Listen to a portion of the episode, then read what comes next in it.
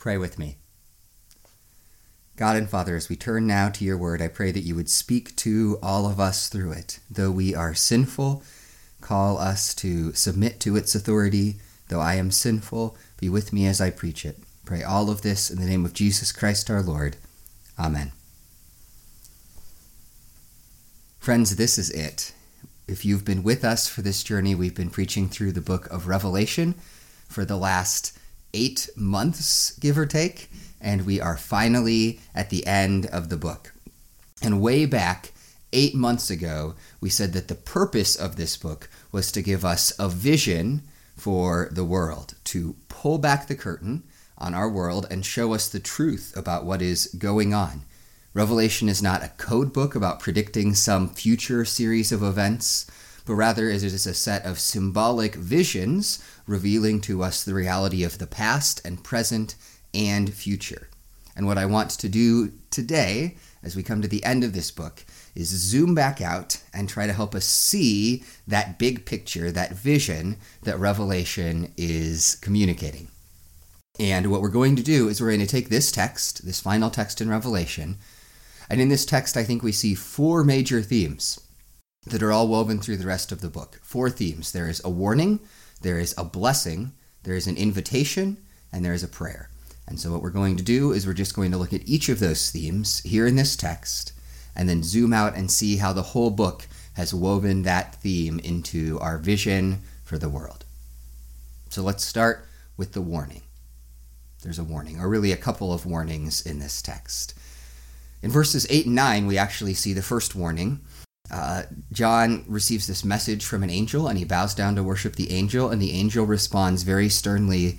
He says, You must not do that. I am a fellow servant with you and your brothers and the prophets, and with those who keep the words of this book. Worship God. Throughout the book of Revelation, we've actually seen a series of these warnings and several incidents just like this one We've noticed in each of them that they are warning us against any false worship. Even, even worshiping one of the Lord's angels is wrong. Worship God alone, we are warned. In verse 12, we get another warning Behold, I am coming soon, bringing my recompense with me to repay each one for what he has done. Behold, I am coming soon, bringing my recompense with me to repay each one for what he has done. This is a reminder of God's coming justice. While in this age justice for evil might be delayed, it will finally come. And we get a final warning then in verse 15. There's a promise that those who wash their robes may eat of the tree of life and enter the New Jerusalem. But then we are told this in verse 15 it says, Outside are the dogs, and sorcerers, and the sexually immoral, and murderers, and idolaters, and everyone who loves and practices falsehood.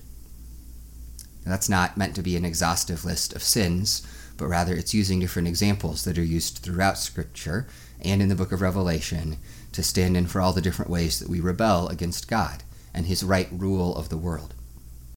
And those people, we are told, who rebel against God will be excluded from the blessings of the heavenly city. Our choices in this life matter, and we will face the consequences of them if we are not hidden in Christ throughout the book of Revelation, these warnings really stand in for the two big images John gives of this world. The first thing John seeks to show us is the dark powers behind the forces of this world. There is the dragon, Satan. There are the two beasts who stand in for kind of imperial military might and the economic and religious forces that prop up that imperial power. There is Babylon, the prostitute who stands in for the corruption of the earthly city and the way that it corrupts those who participate in it. We do not live in a neutral world. That is what John wants us to understand. On the one hand, this world is created by God, and there is goodness in it from that. But on the other hand, this world is corrupted by sin, and sinful powers work in the world, and many of the seemingly innocuous parts of this world actually have those dark powers behind them. Compromise with the world is deadly in the book of Revelation because it means we are actually compromising with and allying with those dark powers. And then the other theme of warning that John sounds throughout the book is that of judgment.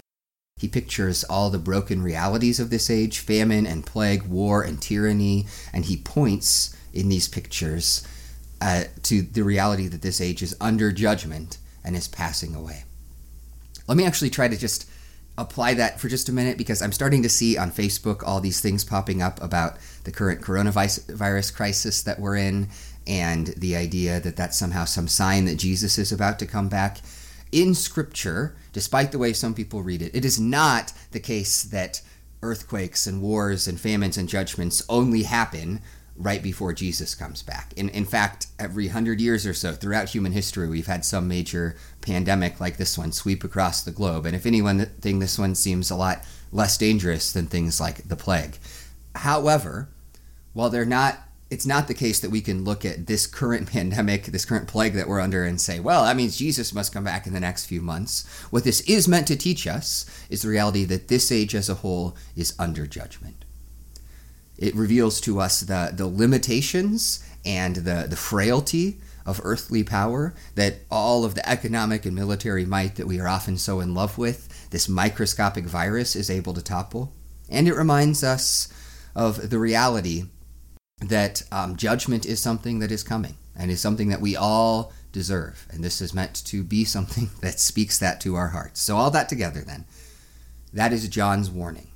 We need to live distinctive lives as Christians and not compromise with the world because the powers of this world actually have dark powers behind them and they are all under God's judgment and will ultimately be destroyed. So that's the warning. And then the second thing we see is a blessing, a blessing. Really, John says two blessings. The first one is in verse 7. He says, Behold, I am coming soon. Blessed is the one who keeps the words of the prophecy of this book. Well, what does John mean there? Well, by the ones who keep the words of the prophecy of this book, he means those who are faithful to Jesus and do not turn aside and compromise with the world. But when he says that they are blessed, we need to recognize that throughout the book, John has been trying to reorient our idea of blessing. I mean, in our age, when people say, I'm so blessed, what do they have in mind? A lot of times they have in mind, say, economic prosperity or the things that prosperity can buy, like vacations and new cars. But the problem is that John repeats repeatedly in this book stresses the fact that economic prosperity is often denied to Christians, that there are costs if they choose not to compromise with the beast, and there are benefits they will miss out on if they don't become complicit with Babylon. Or we think of blessings in terms of an easy, comfortable life. But again, throughout this book, John tries to stress to us that the life of faith is one of conflict and suffering. Martyrs stand in as his ideal image of sort of what a faithful saint is supposed to look like, and that is far from an easy and comfortable life. So he's reorienting our image of blessing away from the ideas of this world. But what is he reorienting them to? Well, let's read verse 14. He says, Blessed are those who wash their robes, so that they may have the right to the tree of life, and they may enter the city by its gates. So, first, John speaks of those who washed their robes. And we're going to talk about this more a little bit later. But we need to recognize there that doesn't mean that we cleaned ourselves up, that we put on our Sunday best and became righteous and made ourselves great. In Revelation, that image is repeated several times, and in each case, what our robes are washed in is the blood of the Lamb. So, this blessing is for those who have had their robes washed, who have had their sins cleansed by the blood of Jesus. But then, what do they receive in that blessing? What is it that blesses them? It is the right to receive the tree of life and to enter the New Jerusalem. That is the blessing that John promises which means we need to change our expectations of what a blessed life looks like. Consider the hopes that Revelation keeps pointing us back to. They are actually much deeper than the hopes this world offers. We are promised renewed life, transformed life in Jesus Christ, with supernatural power at work in us, life that is flourishing and meaningful and lived for the glory of God. We are promised communion with that God a direct personal connection to the Maker and Savior of the universe. And we are promised the new Jerusalem, the new heavens and new earth, a world restored, full of never ending joy and peace and purpose. C.S. Lewis famously remarked that it would seem that our Lord finds our desires not too strong, but too weak. We are half hearted creatures, fooling about with drink and sex and ambition when infinite joy is offered us. We are far too easily pleased. That's the problem with our ideas about blessing. We trade the infinite joy God offers, the infinite joy John is trying to point us to in Revelation. We trade that for passing, paltry things. And we, when we have those things, we say we are blessed. And when we lack them, we get angry at God. But we need to instead have our vision reoriented, those deeper desires affirmed, to recognize what is truly good.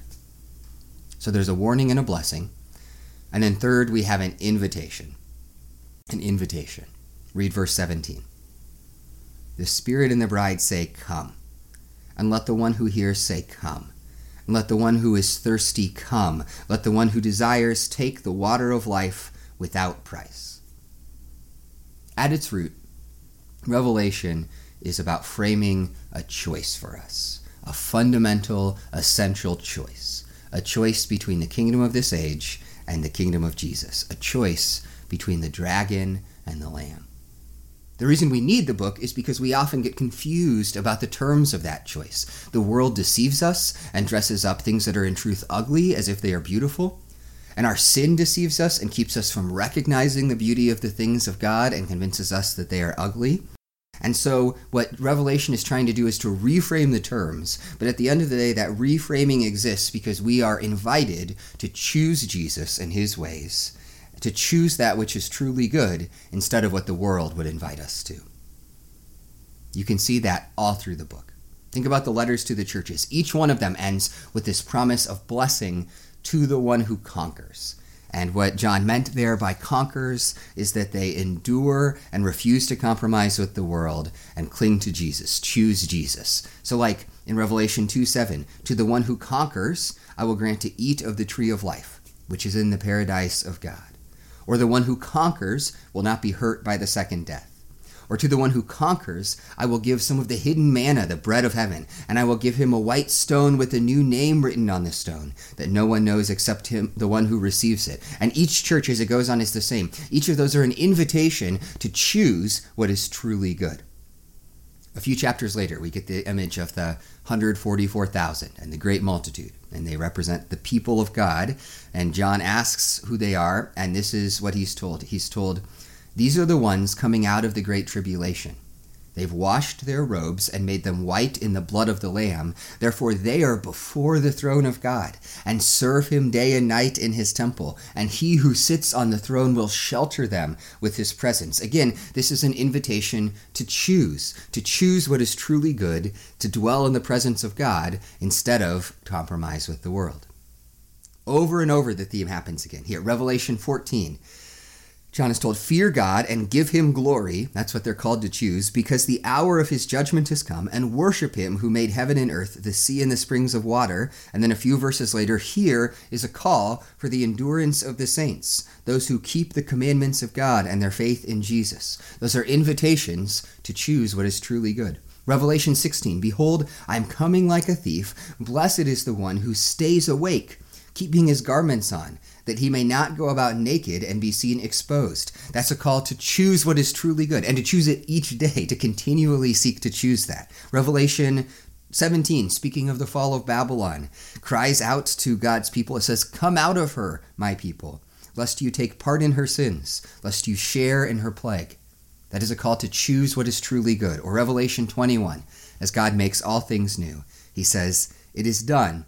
I am the Alpha and the Omega, the beginning and the end. To the thirsty I will give from the spring of the water of life without payment. The one who conquers will have this heritage, and I will be his God, and he will be my son. That is a call to choose what is truly good, to come and drink, to conquer in the Lamb. Here's what I want you to understand about that call, that invitation for us to choose the good. Three things about it. One, it is a choice that we have to make we have to choose to come out or to turn from the world or to fix our hope on Jesus or choose not to. I think the challenge for some of us as Christians is that we kind of try to sit on the fence. There's some things we like.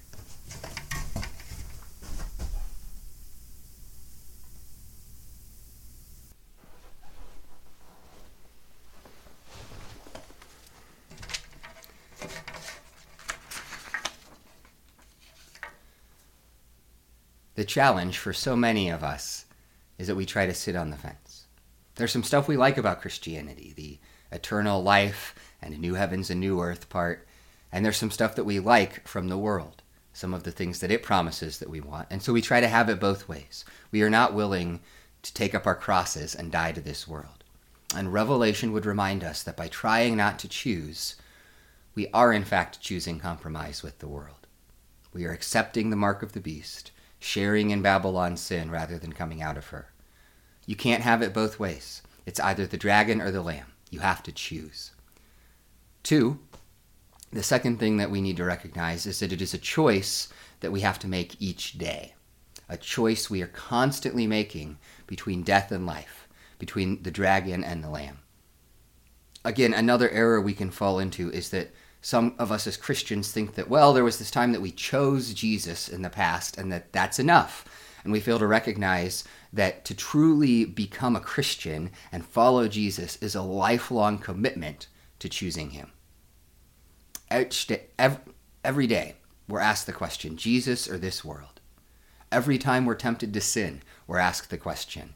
Every day in terms of how am I going to love my spouse? Will I choose Jesus or this world? How am I going to raise my kids? Will I choose Jesus and this world? In in my job, in how I handle my anger, in whether I make this purchase, in whether how I think and spend my time. In every one of those things we're being asked to make the choice, Jesus or the way of this world. It's a choice we have to make each day. And three, it is a choice that we make by the grace of God. We make this choice on the basis of and in the context of God's grace offered to us in Jesus. Read verse 17 again. The Spirit and the bride say, Come. And let the one who hears say, Come. And let the one who is thirsty come. Let the one who desires take the water of life without price. One of the most important things we have to understand about this call to choose Jesus and his ways is to recognize that He is inviting us in the context of His grace. Maybe we think that we don't deserve all those promises. We don't deserve to eat of the tree of life. And that's true. We don't deserve it. None of us do, but the good news of Revelation and the whole Bible is that the Lamb has died so that we might be invited to it anyway. And that's especially important because the more we sit with the reality of what Scripture calls us to, the more we recognize how compromised our lives been how much we've tried to choose both Jesus and the world. And the only way we will be able to hear that call to come is to recognize that Jesus invites us out of love in his mercy, regardless of how much we failed in the past. So maybe we think we don't deserve it, and that keeps us from making the choice. Or maybe we think that we do. The way into the kingdom is always through grace. The way up is always the way down. It's always by being washed by the Lamb. And one of the great sources of compromise in the Christian life is actually our sense of self righteousness and our refusal to recognize that it is that grace alone that invites us in. We think that we deserve God's blessing, and that actually leads us to compromise with the world. That, that I don't know that we always recognize this, but here's what happens to a lot of people. We approach Christianity like this. We say, I deserve God's blessings. I have earned them, and I'm a good person. And that leads us to deny our neediness and our brokenness. It's the one who is thirsty who is invited to come, not the one who has it all together. But when we start to think that way about God's blessings, that attitude almost always starts to influence how we think about the world as well. We look at the blessings it offers and we say, well, I deserve those things too. I've earned them. I am a good person. If we think we are righteous, we are primed to compromise with the world. It is only when we recognize that it is the Lamb who graciously offers us salvation that we can truly make the choice of life and hope. But the Lamb does invite us to come and be saved. Each day he invites us anew to drink of the water of life that he has purchased for us. He is inviting us today. Hear him call, Come. And today, take that as yours. So that's three things. And then lastly, there's a prayer a simple prayer that ends the book. Verse 20 He who testifies to these things says, Surely I am coming soon. Amen. Come, Lord Jesus. Amen. Come, Lord Jesus. That is the prayer. Throughout our sermon series, I have tried to stress that Revelation is meant to speak to us about the world that we live in and the world that's existed since Jesus. And I've done that because of that tendency some people have to instead try to read it with a newspaper in the other hand and decode the end times. But one of the main things that Revelation reveals about this age is that it is not enough. We need Jesus to come. Perhaps the greatest truth I've been struck by as I've sat with this book for the past eight months is this it is that we all, deep in our souls, have this longing and this sense of the reality that this world is not what we were made for. We all have a deep sense that parts of this world are broken, that the greed and power and corruption and abuse and selfishness that has characterized every human society for all of history that that is deeply wrong we all have a sense that there is some joy and some beauty and some purpose to our lives that goes beyond what this world can offer, that we were made for more than this. I especially think about that longing when I talk with young people we all agree, those of us who have gotten a bit older, and I'm still young by some standards, but um, but I, I even experienced some of this. We're like, man, young people are just kind of idealistic and naive, right? They have these lofty ideals of what the world should be like, and the world won't live up to that, and they just need to get a little older, and then they'll see. And that's true, but it's also tragic, isn't it? Because in a sense, the world should work like that. The way that they imagine that it works, that is beautiful and good, and the world should be that way. And what Christianity promises is that while this age is broken, and while those ideals will not be met in this age, that does not mean that they are wrong. They are good. In fact, they fall far short of the goodness that they're called to, and in the age to come, they will be fulfilled and exceeded when Jesus returns and takes up his throne, when heaven and earth are made new, when the new Jerusalem is unveiled and this world becomes the temple of our Lord, in that day, those deepest longings of our hearts will be met. This world will be restored, and things will be the way they were meant to be. Christianity manages to both affirm those idealistic longings in our hearts, while also acknowledging the brokenness of the world. It agrees with those longings and simply says that when we feel them, our ultimate prayer has to be, Come, Lord Jesus. Come. They will be satisfied. We're just going to have to wait for their full satisfaction a little while longer. So that is the vision of this book.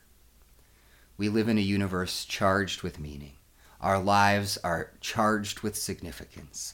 We are in a conflict between good and evil, with dark powers moving in this world, and this warrior, savior, king riding out to defeat them. And he does it as this lamb sacrificed for sin. And we're called to give that, that savior lamb our allegiance with eternal stakes in that choice and a promise of true happily ever after at the end. That's the story Revelation is saying is the story of the universe. Does that sound too too grand, too much like a myth or fairy tale. That's because Christianity exists that we live in such a mythological world. In our first sermon on Revelation, we quoted C.S. Lewis, who we quoted earlier, but he says this He says, Now the story of Christ is simply a true myth, a myth working on us in the same way as the others, but with this tremendous difference that it really happened. He got that idea from his friend J.R.R. Tolkien, but Christianity is a true myth. Our problem, ultimately, is that sin has blinded us to the wonder and the significance, the fairy tale proportions of our lives.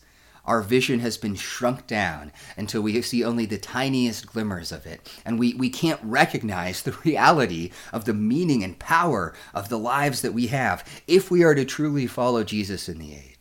It is that vision of the grandness and wonder of the world that we ultimately have to reclaim. Our lives matter. Our choices matter. The universe matters. It is one of a conflict between life and death. And, and what we do either feeds death or life. That is the vision I want to leave you with this morning. This world is full of dragons. Jesus Christ has come to slay the dragon, and he will destroy him and Jesus, that slain lamb, invites us to come. And so we pray, Come, Lord Jesus. Let's pray. Come, Lord Jesus. That is our prayer. Father, we confess, first of all, that we have so often failed to, to recognize the, the beauty and power and significance of this world that you have made. We have cheapened it, Lord, in our cynicism, in our passiveness. We have failed to recognize the, the purpose that our lives are meant to have. And I pray that you would forgive us for that and teach us to see it. Pray that you would come, Lord Jesus, to your church. Your church that has so often been compromised with Babylon and the beast. Your church that has so often failed to bear witness as you have called us to. Lord, I pray that you would come and renew us and awaken us to that mission that we have in the world. We pray, Lord, that you would come to this world. This world is so broken. We think especially of the realities of COVID 19 and, and the, the government orders that we labor under to stay at home, and those who are alone, and those who are sick, and those who grieve those who are dying. We pray in all of their circumstances, Lord, that you would come now by your Spirit but we also recognize, as we see that brokenness, that our ultimate prayer, Lord, is that you would come fully. Jesus Christ, return to this earth. Fill up the book of life. Gather your saints to yourself. Come and raise our bodies and renew our world and take up your throne and reign. And may your presence shine like the sun in this world. And may we all live as citizens of New Jerusalem, loving and laboring for you. We pray this, Lord, that you would come. In your name, Jesus. And now, friends, join me in the Lord's Prayer.